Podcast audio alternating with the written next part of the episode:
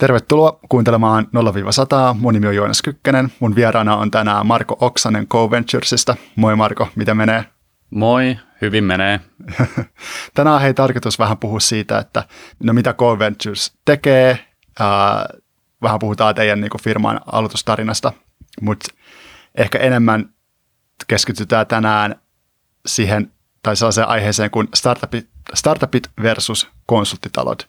Sulla on Marko pitkä tausta tuote taloissa tai startupeista, tuotestartupeista, eikö niin? No joo, siis pitkä, ehkä Suomen mittapuulla, että, että noin, noin ehkä kahdeksan vuotta on ollut, ollut startuppien kanssa aika intensiivisesti tekemisissä. Minkälaisia hommia sä oot tehnyt startuppien kanssa? No, mulla on ollut kaksi, kaksi semmoista omaa startuppia ja sitten silloinkin, kun olen ollut niin kuin co-founderina, niin, niin silloinkin mulla on ollut semmoinen tuotepäällikkötyyppinen rooli. Ja sitten mä oon ollut neljässä muussa startupissa sitten niin kuin tuotepäällikköroolissa ilman, että mä oon ollut omistajana. Ja sitten mä oon ollut sen lisäksi noin 10-15 startupin ähm, kanssa tekemisissä konsulttina, että on auttanut niitä joissain projekteissa. Ja sitten varmaan semmoiset 50 startuppia, joita on jossain määrin coachannut tai mentoroinut eri ohjelmien kautta, muun muassa Kiuas-ohjelmassa. Joo. Mä koitin tässä näin laskea paperille noita, noita yritysten lukumäärää, eli sä oot kaksi yritystä perustanut. Sitten oliko se kuinka monessa sä oot tullut co-founderina? Sillä kun niin sä oot kahdessa ollut co-founderina ja product joo, joo, no on mä sen lisäksi konsulttifirma mulla on ollut aikaisemmin myös Coventuresin lisäksi ää, jo aiemmin, mutta, mutta kaksi, kaksi startuppia on sellaista, missä mä oon ollut ihan, ihan co-founderina ää, lähes alusta asti. Joo, ja sitten tosiaankin ää, neljässä sä oot ollut, neljä sä oot ollut mukana konsultoimassa.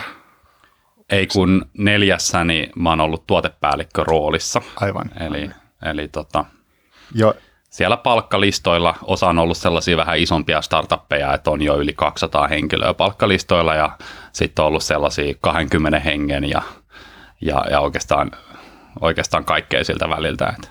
Joo, ja sitten just 10-15 startuppia on ollut sellaista, missä olet ollut mukana konsultoimassa. Suurin piirtein joo. Joo, ja sitten sen lisäksi se olikin 50 startuppia, sä tavallaan jonkin verran antanut jonkinlaisia neuvoja heille. Joo, joo jos, jos laskee kaikki noin, jotka osa nyt on ollut sellaisia, että mä oon ollut semmoisissa speed dating ohjelmissa, missä on ollut semmoinen vaikka tunnin slotti, missä ollaan tehty coachausta, ja osa on sitten ollut sellaisia, missä on ollut pidemmän aikaa niiden matkassa mukana jollain tavalla jonkun tyyppisenä advisorina tai, tai sitten vaan sparrailu muuten vaan. Mm. Eli joka tapauksessa oot nähnyt aika paljon, aika paljon startuppeja sun uran aikana. Hei, sä mainitsit, että sä oot myös aikaisemmin perustanut konsulttitalo. Voiko sä nopeasti kertoa, mikä, mikä yritys se oli?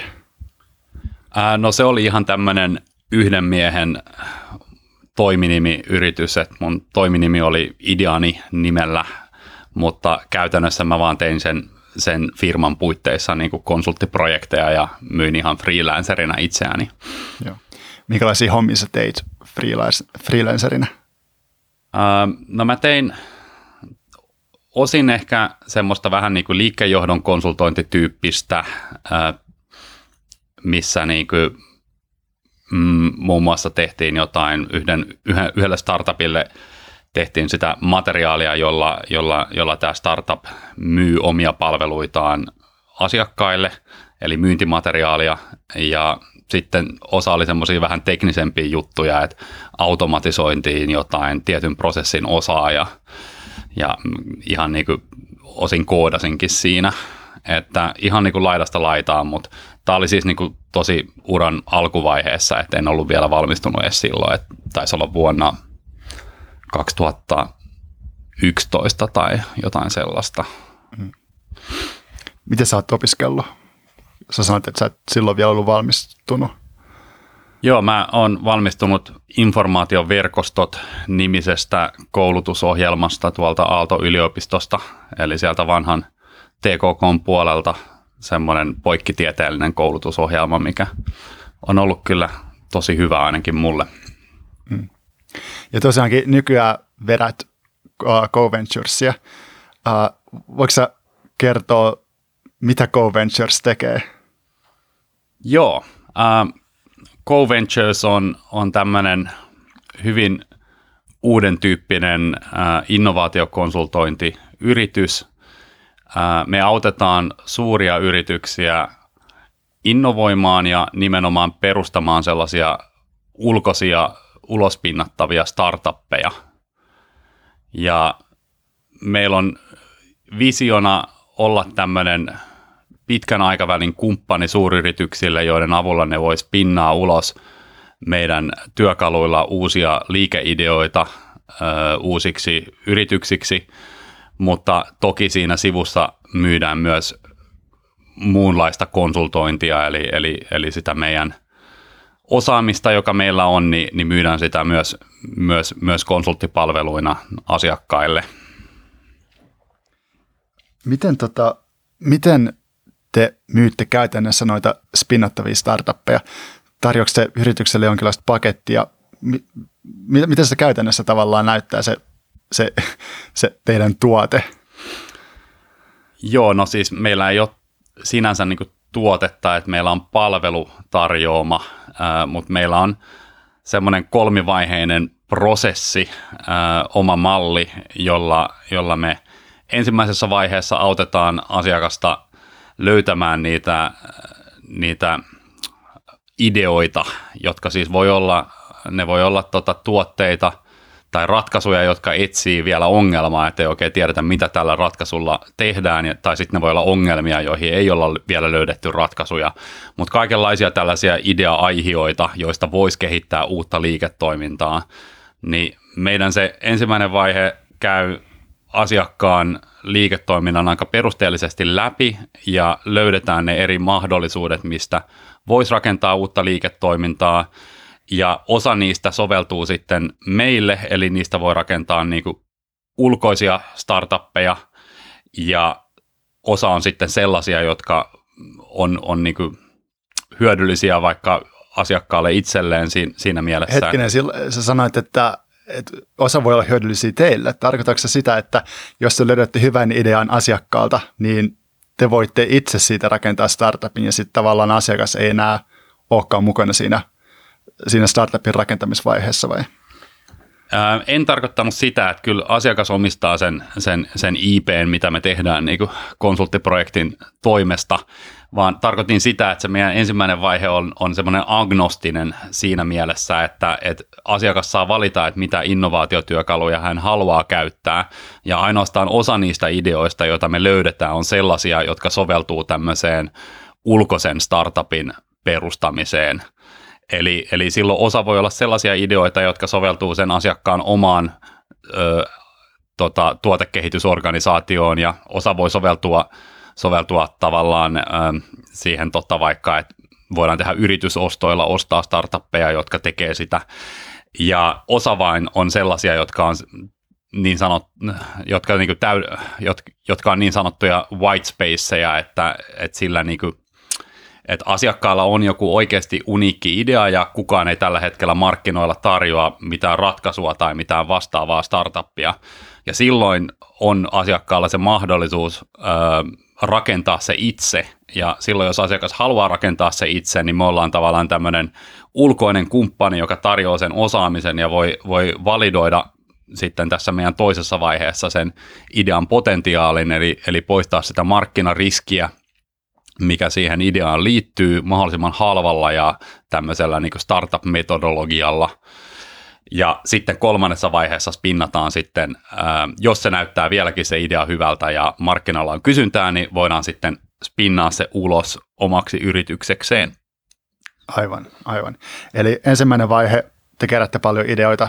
Toinen vaihe, valitsette jonkun idean sieltä, validoitte sen jollain tavalla ja sitten kolmas vaihe on niinku, sit niinku, tavallaan kasvuvaihe, että jos kasvu löytyy tosi paljon, sitten voidaan perustaa kokonaan uusi yritys. Tästä. Joo, joo et, eli just näin, että kerätään paljon ideoita ja nimenomaan sieltä myös sieltä markkinasta, ettei ainoastaan sieltä asiakkaan omasta organisaatiosta. Ja sitten kehitetään niistä konsepteja, joita voidaan sitten validoida siinä ja katsoa, että onko sille kysyntää. Ja sitten jos kysyntää riittää ja vaikuttaa, että, että, että markkina vetää, niin siinä vaiheessa voidaan sitten niin kuin, ää, inkuboida se omaksi yrityksekseen ja siihen liittyy sitten se koko rahoituspaketti, mikä pitää rakentaa siihen keissiin ja sopia, että kuka, kuka, tota, kuka saa ne IP ja, tai miten ne IP luovutetaan sille perustettavalle uudelle yhtiölle ja, ja, ja sitten tota, se uusi yhtiö tarvitsee tietysti aika paljon tukea siinä, että meidän palveluihin kuuluu sitten sen tarvittavan tiimin niin headhunttaus ja löytäminen ja se, että me kasataan se niin kuin yritys ja autetaan niitä siinä alkuvaiheessa. Hmm. Miten tuollaista palvelua hinnoitellaan? Myykö te teidän työtä tuntihinnalla vai onko toi projektikohtainen hinnoittelu sellainen juttu, mikä teillä on käytössä? Um, kyllä, kyllä me pyritään projektikohtaiseen hinnoitteluun. Toki se siinä on tietyt työmäärän arviot, jotka me kyllä kerrotaan asiakkaalle. Et käytännössä tässä vaiheessa meidän yrityksen historiaa, niin, niin tässä vaiheessa me myydään se ensimmäinen vaihe ja toinenkin vaihe niin aika pitkälti konsulttiprojektiomaisesti. Eli, eli meillä on niin selkeä kuvaus, että mitä siinä niin ensimmäisen vaiheen Discovery-projektissa, missä haetaan niitä ideoita, niin mitä kaikkea siinä tehdään ja kuinka paljon työtä se suurin piirtein sisältää ja mikä se hinta siinä on. Ja sitten se toisen, toinen vaihe, niin, niin voidaan, voidaan sinänsä hinnoitella samalla tavalla. Ja sitten siinä kolmannessa vaiheessa, missä se uusi yritys perustetaan ja missä niin kuin lähdetään inkuboimaan, niin, niin siinä jos me nähdään, että siinä oikeasti on potentiaalia ulkoiseen omaan startuppiin, niin me jaetaan myös riskiä sit siinä vaiheessa asiakkaan kanssa. Sä mainitsit, että tässä vaiheessa historiaa ää, te teette vielä tuon ykkös- ja kakkosvaiheen kanssa töitä. Te olette todellakin nuori yritys, perustettu viime vuonna. Milloin se olikaan? Joo, siis äh, it, mä oon nyt reilut puolitoista vuotta sinänsä niin kuin rakentanut ja myynyt tätä palvelua ja rakentanut sitä konseptia sen palvelun ympärille, mutta CoVentures on virallisesti elokuussa perustettu, eli silloin siinä vaiheessa meillä oli kaikki nämä yhteistyökumppanuudet ja, ja, ja se konsepti ja uusi brändi ja kaikki mun, mun, mun co-founderi ja kaikki oli niin kuin tavallaan samalla viivalla ja oltiin saatu paketti vähän niin sanotusti kasaan. Eli, eli nyt reilut puoli vuotta ollaan nyt vasta CoVenturesin brändin alla tehty töitä. Joo. Ja onko se niin sitten, että sä tavallaan vuoden teit töitä tämän konseptin eteen jo ennen sitä perustamista? Sä sanoit, että puolitoista vuotta. Joo, joo, että kyllä meilläkin on tässä semmoinen, semmoinen rakenne, että vaikka CoVentures on nuori yritys, niin, niin meillä on tässä mukana osaomistajana äh, Wunderdog ja, ja tota Adventure Club ja sitten semmoinen turkulainen alustatalousfirma kuin Sofocus, ja sitten sen lisäksi meillä on vielä muitakin yhteistyökumppanuuksia muun muassa reaktorin kanssa, niin, niin tota, meillä on silleen vähän, vähän niin kuin vahvempi selkänoja, varsinkin kun tullaan siihen niin kuin projektien deliveriin ja siihen, että lähdetään oikeasti validoimaan niitä ideoita, niin, niin se auttaa meitä tosi paljon eteenpäin ja saamaan uskottavuutta myös siinä meidän tarjoamaan, että me oikeasti osataan, osataan ja pystytään toimittamaan niitä asioita, mitä luvataan – ja sen rakentaminen tietysti on oma, oma jumppansa, kun käy ne neuvottelut ja miettii, että miten me lähdetään tekemään yhteistyötä, niin siihen meni varmaan melkein puoli vuotta pelkästään siihen ja sitten se koko muu konsepti ja kaikki, niin siihen meni oma aikansa myös. Mm. Uh, mitä toi selkänoja käytännössä on? Onko se ihan vaan sitten työntekijöitä, uh, näiden muiden yritysten osaamista? No käytännössä me tehdään tosi läheisesti kyllä yhteistyökumppaneiden kanssa töitä ja, ja niiden näiden kyseisten firmojen toimarit on meidän hallituksessa ja jumpataan sille viikoittain meidän strategiaa ja yhteistyökuviota, että me saadaan kyllä niin kuin tosi paljon tukea näiltä meidän kumppaneilta. Ja käytännössä se voi tarkoittaa, että silloin jos projektiin tarvitaan jotain osaamista, mitä meillä ei ole itse omilla palkkalistoilla, niin voidaan tosiaankin hyödyntää kumppaneiden, kumppaneiden ää, työntekijöitä tai heidän verkostoja, mutta ei se, se ole vain yksi, yksi tapa tehdä yhteistyötä, että kyllä me silleen, kyllä tehdään paljon, paljon tiiviimminkin yhteistyötä myös sille strategisella tasolla. Hmm.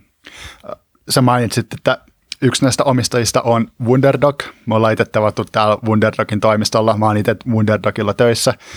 Ää, miten toi omistajuus toimii? Tuliko tota, ton omistajuuden mukana näitä yrityksiltä rahoitusta teidän firmaa? No kyllä, kyllä siihen liittyy rahoituselementti, jolla päästiin käyntiin. Ja, Joo. Et se on semmoinen aika, aika samanlainen diili kuin mi, mihin tahansa yrityksen perustamiseen, että et, et ensisijaisesti me, me nähdään, että nämä meidän kumppanit ja osaomistajat niin, niin on tämmöisiä hyvin strategisia alkuvaiheen sijoittajia, jotka tietysti tuo pöytään rahaa, mutta tuo pöytään paljon muutakin kuin pelkkää rahaa. Hmm. Mä oon tota, tämän sarjan aikana haastatellut yrittäjiä, jotka tavallaan aloitti ilmaista rahoitusta tai pienen rahoituksen kanssa. Ja heiltä on ehkä tullut sellaista neuvoa, että silloin kun lähtee perustaa konsulttifirmaa, niin pitäisi vähän kuitenkin kerätä sitä pesämunaa, mutta sitä ei tarvii niin paljon välttämättä, koska ää, pienelle firmalle saa nopeasti niin kuin tuloja myymällä sitä osaamista. Ää, jos sillä on pelkkiä perustajia mukana, niin perustajat ei tarvitse niin, välttämättä niin paljon palkkaa aluksi. Ää, miten tota, minkä takia sä itse sitten päätit lähteä rahoituksen kanssa sen sijaan, että olisi lähtenyt omalla pesämunalla liikkeelle? Mm, no rahoitus ei ehkä ollut se avainkysymys, että palataan takaisin siihen, mistä puhuttiin, eli se uskottavuus.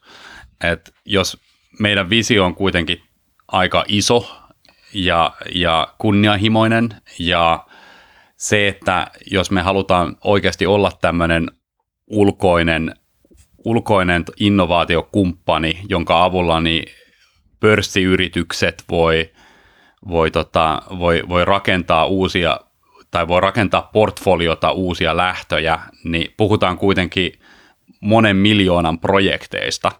Ja silleen, jos me ollaan pelkästään uusi firma – joka on perustettu puoli vuotta sitten, niin vaikka meillä olisi kuinka hieno brändiä ynnä muuta, niin, niin ei me olla uskottava siinä markkinassa, jos meillä ei ole sitä nimenomaan sitä selkänojaa ja sellaisia kumppaneita, jotka validoi sen, että tässä on jotain järkeä. Et se oli ehkä se isompi syy siihen, miksi, miksi otettiin mukaan myös muita kumppaneita kuin pelkät perustajat. Hmm. Uh, Okei, okay, eli sitten sen vuoden aikana – sait etsimässä kumppaneita ja just noihin kumppanin neuvotteluihin meni vähintäänkin se puoli vuotta tuosta ajasta. Ää, mitä muuta sä teit tuon vuoden valmistelujen aikana? No, mä lähdin oikeastaan, mä olin ennen, ennen GoVenturesia olin, olin kasvuryhmässä ja tota, kun lähdin kasvuryhmän tiimistä, niin... Mikä on kasvuryhmä?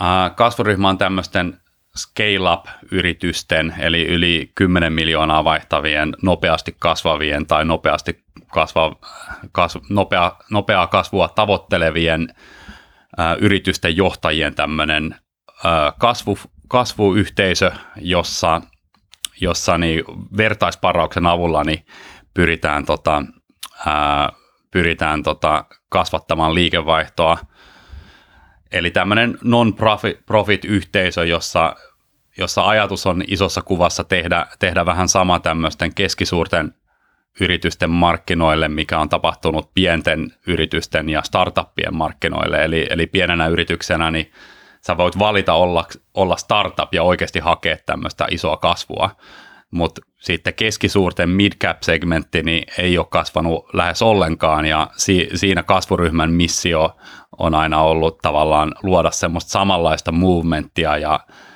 muutosta sinne keskisuurten segmenttiin, että synnyttää Suomeen oikeastaan tämmöinen scale-up-segmentti. Ja kasvuryhmän toiminta on sitten tämmöistä vertaisparraukseen perustuvaa esimerkillä johtamista, jossa nämä nämä scale-upit oikeasti sparraa kasvun esteistä ja vaihtaa kokemuksia keskenään. Ja me järjestä, kasvuryhmässä silloin järjestettiin tapahtumia ja digitaalisia työkaluja, joilla, joilla fasilitoitiin tätä, tätä tota, toimintaa. Ja ja joo, se oli, se oli, se oli antoisat kaksi vuotta siellä, mutta tosiaan kun, kun sieltä, sieltä lähdin, niin, niin se lähdin heti niin kuin oikeastaan myymään sitä omaa osaamista, koska Coventuresinkin ajatus on koko ajan ollut, että, että tämmöisellä yrittäjämäisellä osaamisella ja tuoteosaamisella niin voidaan luoda enemmän jopa arvoa ja paljon laajemmalla skaalalla arvoa kuin, kuin tällä hetkellä ainoastaan startup-yrityksissä. Ja se on ollut oikeastaan se, se koko lähtökohta Coventuresin perustamiseen, että mit, millä muulla tavalla voitaisiin luoda tästä samasta startup-osaamisesta ja yrittäjyysosaamisesta eri tavalla arvoa kuin tällä hetkellä. Ja meidän iso hypoteesi oli, että näissä isojen yritysten markkinassa, missä isommilla ja yrityksillä niillä on huomattavasti resursseja, niillä on paljon pääomaa. Tällä hetkellä maailman yritysten taseessa on triljoonia euroja ihan tyhjän panttina, niin, niin niillä voimavaroilla me voitaisiin oikeasti ratkaista isoja ongelmia, jos vaan tuotaisiin sinne sitä osaamista, mikä niiden isojen ongelmien ratkaiseminen tai alkuun saattaminen vaatii. Ja sitä mä lähdin oikeastaan sitten eka testaamaan ihan sillä, että koska mulla on sitä osaamista, niin lähdin sitten hakemaan sille markkinaa, eli, eli katsomaan, että voinko mä nyt ensi, ensimmäisessä, ensimmäinen askel on, että saan itseni myytyä näihin, näihin firmoihin ja validoin, että sille osaamiselle on kysyntää. Ja sitä mä lähdin sitten ensin tekemään ja samanaikaisesti rakensin sitten sitä konseptia, että miten voidaan skaalaa sitä, sitä isommaksi kuin yhden miehen yritys. Pitäisikö sun mielestä useampien ihmisten aloittaa konsulttiyritys tuolla samalla filosofialla, että ekaksi etsitään kysyntää sillä omalle osaamisella? Varmistetaan, että omalle osaamiselle löytyy kysyntää, sitten sen jälkeen vasta lähtee hakemaan muitakin tyyppejä siihen ympärille.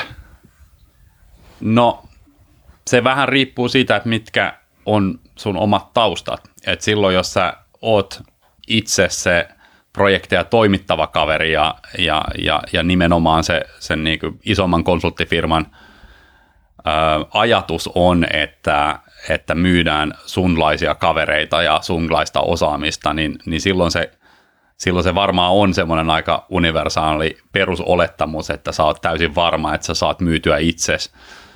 Että on se sitten, kyllä se varmasti varmasti se on hyvä lähtökohta. Toki, toki kyllä mä uskon, että semmoinenkin duo voi toimia, että sulla on vaikka joku, joku tyyppi, joka, joka osaa myydä sitä osaamista, mitä sulla on, ja sitten sä itse osaat toimittaa sitä ja sitten laitatte hyntyt yhteen ja, ja perustatte firman, niin kyllä sekin voi toimia. Tota, Mutta mun tapauksessa ja meidän tapauksessa, kun ei ole oikeastaan sellaista konsulttiyritystä, joka ihan spot on myy sitä osaamista, mitä, mihin CoVentures perustuu, niin, niin se oli aika tärkeää validoida, että ylipäätänsä pääsee käyntiin. Hmm. Onko se vaikeaa selittää asiakkaille, mitä te teette, just pelkästään sen takia, että ei ole muita yrityksiä, koska välillähän voi olla helppo sanoa, että no et, et sä välttämättä halua tuoda muita kilpailijoita esille ää, myyntineuvotteluissa tai tällaisessa demotilanteessa, mutta se väli voi helpottaa sitä oman niin kuin, yrityksen selkeyttämistä tai, tai sitä oman tarjonnan selkeyttämistä?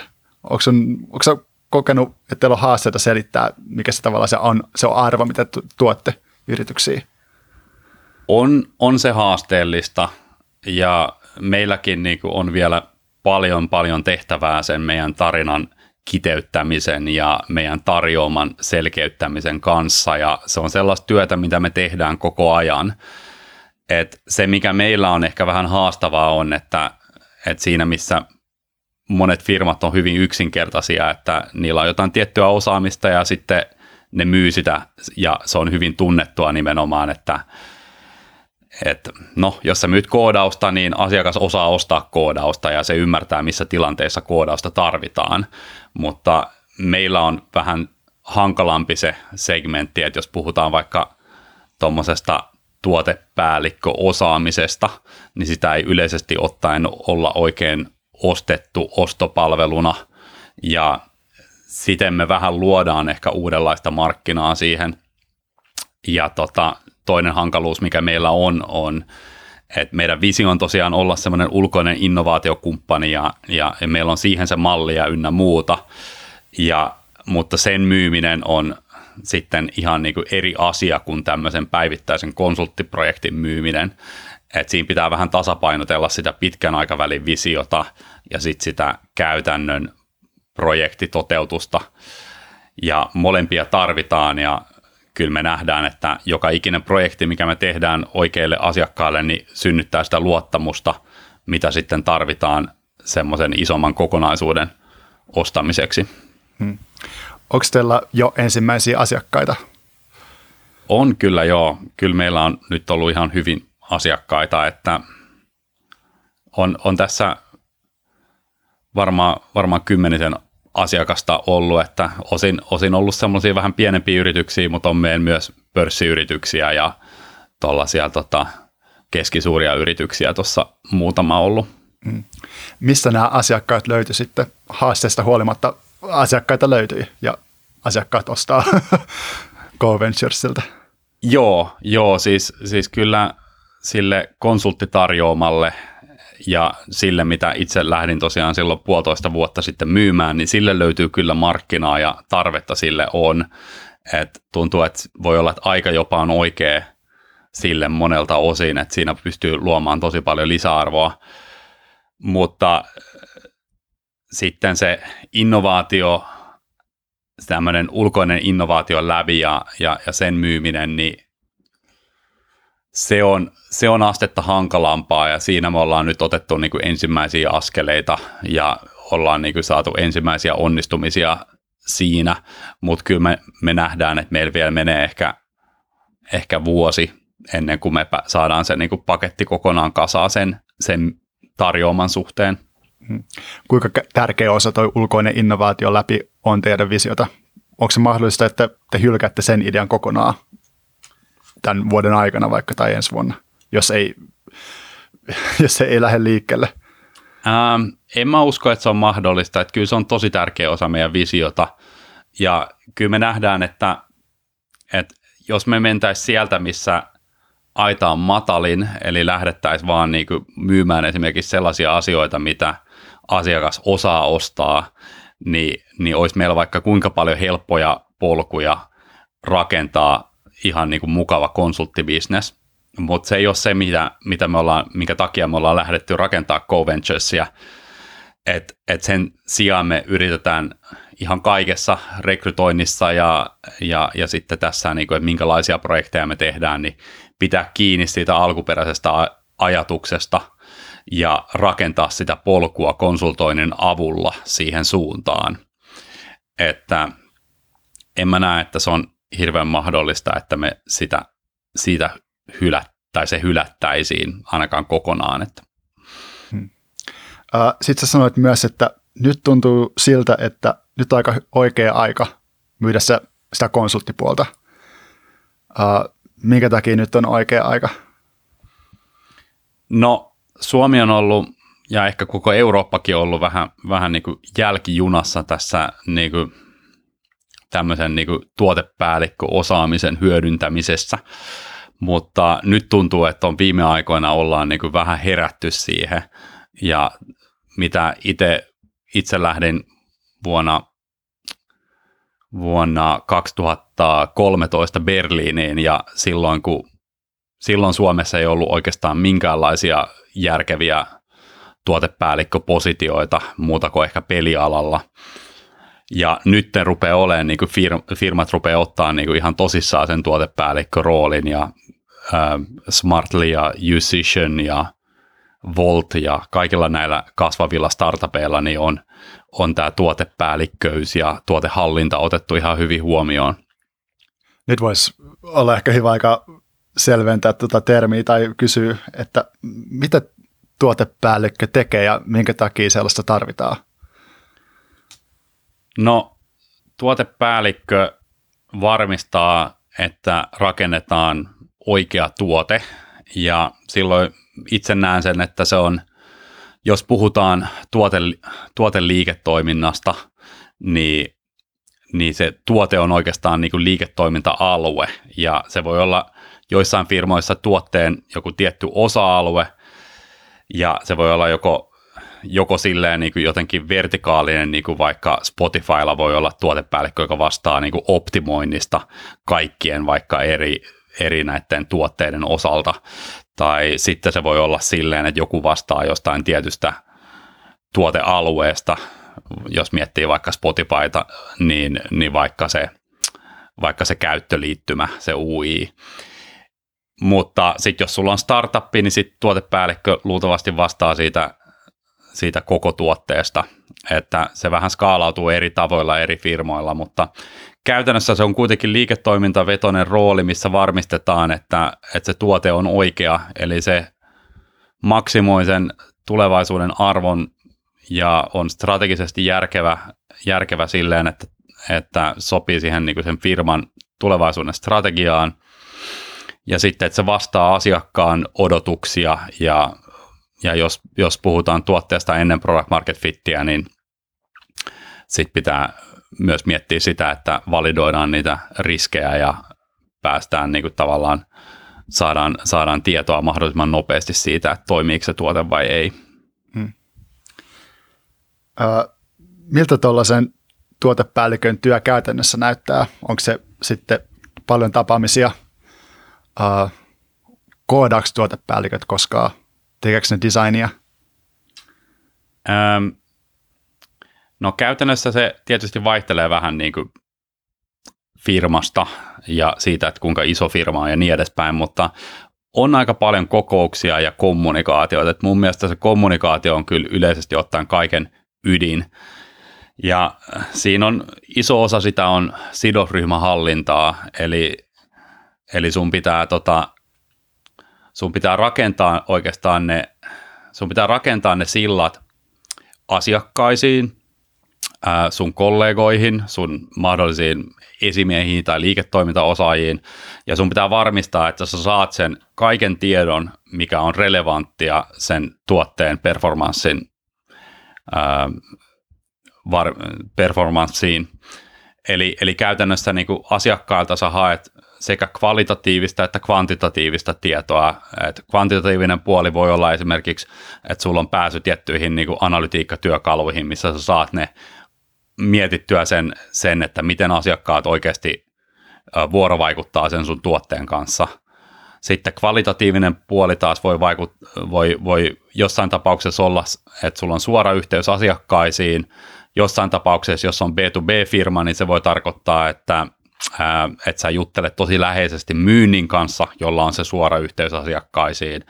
Ja joissain tapauksissa, missä sulla on paljon resursseja, niin sulla voi olla jonkun tyyppinen UX-designeri tai palvelumuotoilija, joka auttaa sua fasilitoimaan sitä asiakastiedon keräämistä. Ja sitten sen lisäksi sulla pitää olla yhteys sitten niille eri liiketoiminnan osa-alueille, ja näitä voi pienessä firmassa olla käytännössä vaan toimari esimerkiksi, tai, tai sitten isossa firmassa niitä voi olla kymmeniä, että sulla voi olla niinku myyntiä, sulla voi olla asiakkuuden hallintaa ja sulla voi olla strategiajohtajaa ja ynnä muuta. Ja kaikkien kanssa sun pitää vaan varmistaa, että sä ymmärrät niinku heidän, olot, o, heidän niinku oletukset siitä, että mihin tämä firma on menossa, mitä tulevaisuudessa tulee tapahtuu ja sitten sun pitäisi tavallaan, niinku, kun sä oot rakentanut ne hyvät mekanismit saada sitä inputtia, niin sit sä keräät sen kaiken tiedon ja teet siitä semmoisen hyvän tuotestrategian ja tuotevision, että minne tämän tuotteen pitäisi mennä. Ja sit sun tehtävä on ottaa se ymmärrys ja paketoida se sitten näille devaajille ja design-tiimille, jotka oikeasti rakentaa sitä tuotetta. Ja siinä, siinä kohdassa tulee sitten vasta nämä prosessit, että oli sitten Scrum tai Kanban tai mitä ikinä käytetään, ketteriä menetelmiä, niin, niin siinä kohdassa tulee se, se osa sitä tuotepäällikön duunia, mistä usein puhutaan, kun puhutaan tuoteomistajista. Mutta tota, sinänsä niin kuin teorian mukaan tuoteomistaja ja tuotepäällikkö on käytännössä melkein sama asia, mutta – käytännössä usein, kun puhutaan tuoteomistajuudesta, niin, mietitään vaan sitä, sitä osaa tuotepäällikön duunista, joka heijastuu sinne tuotekehityksen tiimin suuntaan. Yes. Uh, me oltiin tota noin käymässä läpi tätä sun valmistautumista GoVenturesin perustamiseen. Uh, tässä vaiheessa sä oot löytänyt kumppanit, partnerit uh, ja sit sä oot validoinut myös kysyntää myymällä sun omaa osaamista. Uh, mä haluaisin kysyä vielä näistä kumppaneista ja, ja noista, noista omistajista sen verran, että mistä sä löysit nämä yritykset? Oliko ne entuudestaan tuttuja kontakteja? Ähm, no siis mun co-founderi Juho, joka, joka on, ää, niin on, on mun hyvä ystävä yli kymmenen vuoden takaa, että me ollaan opiskelukavereita ja ollaan pitkään, pitkään mietitty, että voitaisiin perustaa firma yhdessä. Ja sitten nämä muut kumppanit, niin, niin tota, no kasvuryhmän kautta tunsin Antti Mäkelän, joka on, joka on siis Reaktorin hallituksen puheenjohtaja. Ja sitten mä keskustelin tosiaan, niin kuin Antti intros, mutta sitten muistaakseni Kimmolle, joka on Adventure Clubin toimari ja, ja sitä kautta tuli sitten Mikakin kuvioihin, eli Wunderdogin toimari ja et sitä kautta mä sain ehkä nämä Reaktor-firmat kiinni ja keskustelin toki muistakin vaihtoehdoista muiden yritysten kanssa. Teemuun mä tutustuin itse asiassa kasvuryhmän järjestämässä kaskitapahtumassa ja siellä nopeasti kerroin mun ajatuksista, mitä, mitä olin ajatellut ja hän innostui tästä sitten saman tien. Teemu on siis Sofokuksen toimariperustaja. Et, et sille aika, aika tälleen niin kuin henkilökohtaisten suhteiden kautta sit loppujen lopuksi. Ja sitten kun löytää yhden, jonka saa sen tavallaan innostettua siitä ideasta, niin, niin sitten ne kyllä vinkkaa sit muille, jotka voisivat olla sopivia muita kumppaneita. Hmm.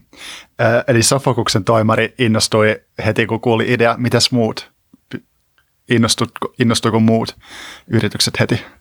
Joo, joo no kyllä, kyllä, kyllä, kyllä, kyllä, kyllä niin kuin melkein kaikki innostu siitä, siitä saman tien. Et myöskin sellaiset firmat, joita nyt en ehkä mainitse nimeltä, mutta joiden kanssa niin kuin oli myös keskustelut pitkällä, niin innostu siitä kyllä, siitä ajatuksesta, että voidaan systematisoida tämmöinen uusi yrittäjyyden muoto, jolla isot firmat, joilla on paljon resursseja, niin voi tämän meidän uniikin osaamisen avulla spinnata ulos ketteriä startuppeja. Et kyllä, kyllä sen idea resonoi ja on, on siinä, jos maailmalla katsoo vaikka esimerkiksi tota BCGn Digital Ventures-yksikköä ja miten hyvin ne on niin pärjännyt, niin se antoi meillekin semmoisen tietynlaisen esikuvan, että, että, että voi toimia. Ja tietyllä tavalla me yritetään Coventuresin kanssa olla semmoinen vähän ketterämpi, vähän liinimpi ja ehkä vähän yrittäjähenkisempi toimija, joka, joka sitten voi, voi toisaalta tehdä myös vähän pienempien yritysten kanssa töitä kuin BCG Digital Venturesin yritykset. Hei, teksä tuoteomistajan kaltaisi, kaltaista duunia GoVenturesissa? Voiko, voiko konsulttiyrityksellä olla tuotepäällikköä tai tuoteomistajaa? Jaa, hyvä kysymys. Tota, no siis mä teen kyllä, koska, koska mä teen vieläkin asia, mä teen projektiduunia asiakkaille ja tälläkin hetkellä niin on kolme työpäivää viikosta nytten yhdessä projektissa tuotepäällikkönä. Ja tota, Mutta mut ehkä se, että minkälaista duunia nämä muut kaksi päivää Coventuresin toimarina on, niin ei se nyt ehkä ihan samanlaista ole kuin, kuin tuotepäällikkörooli, mutta siinä on paljon päällekkäisyyksiä. Et loppupeleissä tuotepäällikkörooliikin ollaan usein kuvattu, että se on se on vähän tämmöinen niin mini-CEO, tai että se on niin tämmöinen tapa skaalata founderin niin kuin tavallaan, founderitoimarin tavallaan sitä skillsettiä, että se, se skaalaa sitä yrittäjyyttä, ja sen takia mun mielestäni just näissä kaikissa isoissa startupeissa, niin kuin vähän niin kuin jos miettii vaikka Google, Facebookia ynnä muuta, niin niillähän on kaikilla niin tosi onnistunut ja edes, edelläkävijä tämmöinen tuotepäällikkökulttuuri. Ja tämä on se, mitä Suomesta on ehkä vähän puuttunut. Mutta mut joo, ää, eli, eli that said, niin, niin, niin kyllä mä näen, että, että to, sta, tämmöisen pienen yrityksen toimarin roolissa ja tuotepäällikön roolissa on tosi paljon päällekkäisyyksiä ja samankaltaisuuksia. Mutta, mutta en näe itseäni kuitenkaan niin Coventuresin tuotepäällikkönä, vaan, vaan olen tässä toisessa roolissa. Hmm. Sulla on niin paljon tuota tuotekokemusta.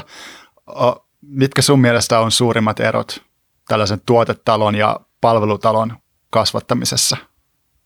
No, no jos puhutaan siitä, että jos, jos lähtee perustamaan startuppia versus lähtee perustamaan konsulttiyritystä, niin kyllä se isoin ero on siinä, että, että startupilla, niin startupilla on ehkä semmoinen sanonta just, että, että sulla on niinku semmoinen vedenjakaja, jota kutsutaan niinku product market fitiksi, ja sitten sä oot oikeastaan, niinku, silloin kun sä oot niinku pre-product market fit, eli ennen product market fittiä, niin ainoa asia, mihin sun pitää pyrkiä, on se niin sanottu maaginen product market fit. Ja se on yksinkertaista, mutta se on tosi hankalaa ja, ja, ja silleen startupissa niin sä tavallaan, no rahoitus astuu niin kuin esiin ihan eri tavalla, että jos usein, su, harvoin sulla on ehkä semmoinen startup, että sulla on mahdollisuus rahoittaa sitä toimintaa konsultoinnin avulla ja siihen ei yleensä suositellakaan. Eli käytännössä se menee silleen, että sä nostat jonkun kierroksen joltain investoreilta – ja sitten sä saat tietyn määrän rahaa, sitten se raha määrittelee sulle tietyn runwayn, joka, joka sitten niin on se aika, mikä sulla on elinaikaa, ja sun pitää loppupeleissä päästä tiettyihin tuloksiin, jotka tietyllä tavalla validoi, että sä oot alkuvaiheessa lähempänä sen product market, fit, market fitin löytämistä, ja jossain vaiheessa sitten silleen, että sä oot oikeasti löytänyt sen ja skaalaat, ja sitten se on vähän, vähän silleen, että jos sä et pääse niihin tavoitteisiin, niin, niin sitten se on vähän niin kuin game over. Et toki sulla on niin kuin sit tiettyjä mane- maneereita, mitä sä voit tehdä ja sä voit yrittää tietyllä tavalla vähän niin kuin pelastaa firmaa ja sä voit ottaa vähän niin kuin alemmalla valuaatiolla rahaa ja ynnä muuta, mutta se muuttuu tosi stressaavaksi sitten, jos sä et pääse sinne tavoitteisiin. Ja monta kertaa startupissa niin ne tavoitteet ei ole välttämättä ihan sun kontrollissa, että tosi paljon on myös ulkoisia tekijöitä, mitkä vaikuttaa, ja se on ihan mahdotonta kontrolloida ihan kaikkea startupissa. Ja siinä mielessä niin konsulttifirmassa sulla ei ole sitä samaa product market fit ongelmaa, että sä voit, tai sulla ei ole samaa kiirettä, koska sä voit iteroida sinne product market fittiin pikkuhiljaa niin kauan, kun sä oot kassavirta positiivinen ja sä tavallaan niin kuin sun olemassa oleva liiketoiminta kuitenkin ajaa sinne oikeaan suuntaan. Et se on ehkä mun mielestä se isoin ero. Joo. Johtaako sun mielestä toi product market fitin nopea tavoittelu ää, stressiä, riskiä?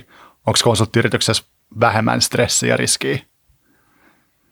On kyllä joo. Kyllä, kyllä startupeissa on varmasti enemmän riskiä ja stressiä ja ne korreloi kyllä käsi kädessä. Joo. Onko toi yksi syy, minkä takia sä oot vaihtanut startupeista palveluyritykseen? Tavallaan. Ää, mä ehkä niin kuin, silloin kun mä rakensin mun omia startuppeja, niin mun motivaatio oli oppia yrittäjyyttä. Ja oikeastaan koko tämä Coventuresin tarinakin lähti vuonna 2012, kun mä kirjoitin mun diplomityön siitä, että että mitä yrittäjyys on, miten sitä voi oppia ja, ja miten sitä pitäisi opettaa korkeakouluissa Suomessa. Ja se avasi mun maailman siihen, että hei, että mitä tämä yrittäjyys silleen skillsetin näkökulmasta on, ja sitten se avasi mun oman motivaation siihen, että mä haluan sitä skillsettiä oppia. Ja tällä hetkellä ei oikeastaan ole mitään järkevää paikkaa oppia yrittäjyyttä. Että sulla ei ole konsulttifirmaa, missä sä voit oppia yrittäjäksi. Ja Coventuresissa me yritetään olla sellainen firma ja yritetään luoda puitteet sille, että sä pystyt oikeasti oppia sen skillsetin, mitä yrittämiseen tar- tarvitaan. Siis asiakkaat oppii vai teidän työntekijät pystyy oppimaan noin? Et meidän, meidän työntekijät ja mm. ne yrittäjäkonsultit, ketkä, ketkä lähtee tähän meidän kanssa mukaan kanssayrittäjiksi, että sä pystyt oppia sen skillsetin ja me voidaan systematisoida se skillset, koska sä et voi oppia sitä, jos et sä pysty systematisoimaan sitä. Eli, eli tota, nyt mä unohdin sen alkuperäisen kysymyksen. Uh, se alkuperäinen kysymys oli se, että vähän niin kuin minkä takia sä vaihdoit tuote maailmasta konsulttimaailmaa. Oliko se yksi syy siihen se, uh, se product market fitin Joo, tavoittelu? Niin, niin, ei ollut, vaan, tai oli se ehkä, ehkä yksi syy, että tässä on niin vähemmän stressiä, mutta mutta, tota, mutta se pääsyy oli kuitenkin se, että silloin kun mä tosiaan tein niitä startuppeja, niin mun motivaatio oli tosiaan oppia yrittäjyyttä. Ja silloin kun mä menin tuotepäällikkörooleihin, niin se oli myöskin se motivaatio oppia sitä skillsettiä.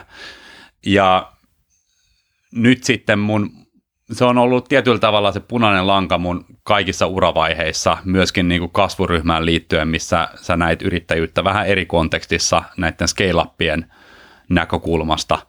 Ja nyt on sitten se vaihe, että mä haluaisin tavallaan korjata sen ongelman, mihin itse törmäsin silloin, kun halusin oppia yrittäjyyttä sillä, että luon sen paikan, missä yrittäjyyttä voi oppia ja toisaalta luon keinot, jolla sillä skillsetillä saadaan maailmaan enemmän arvoa kuin tällä hetkellä.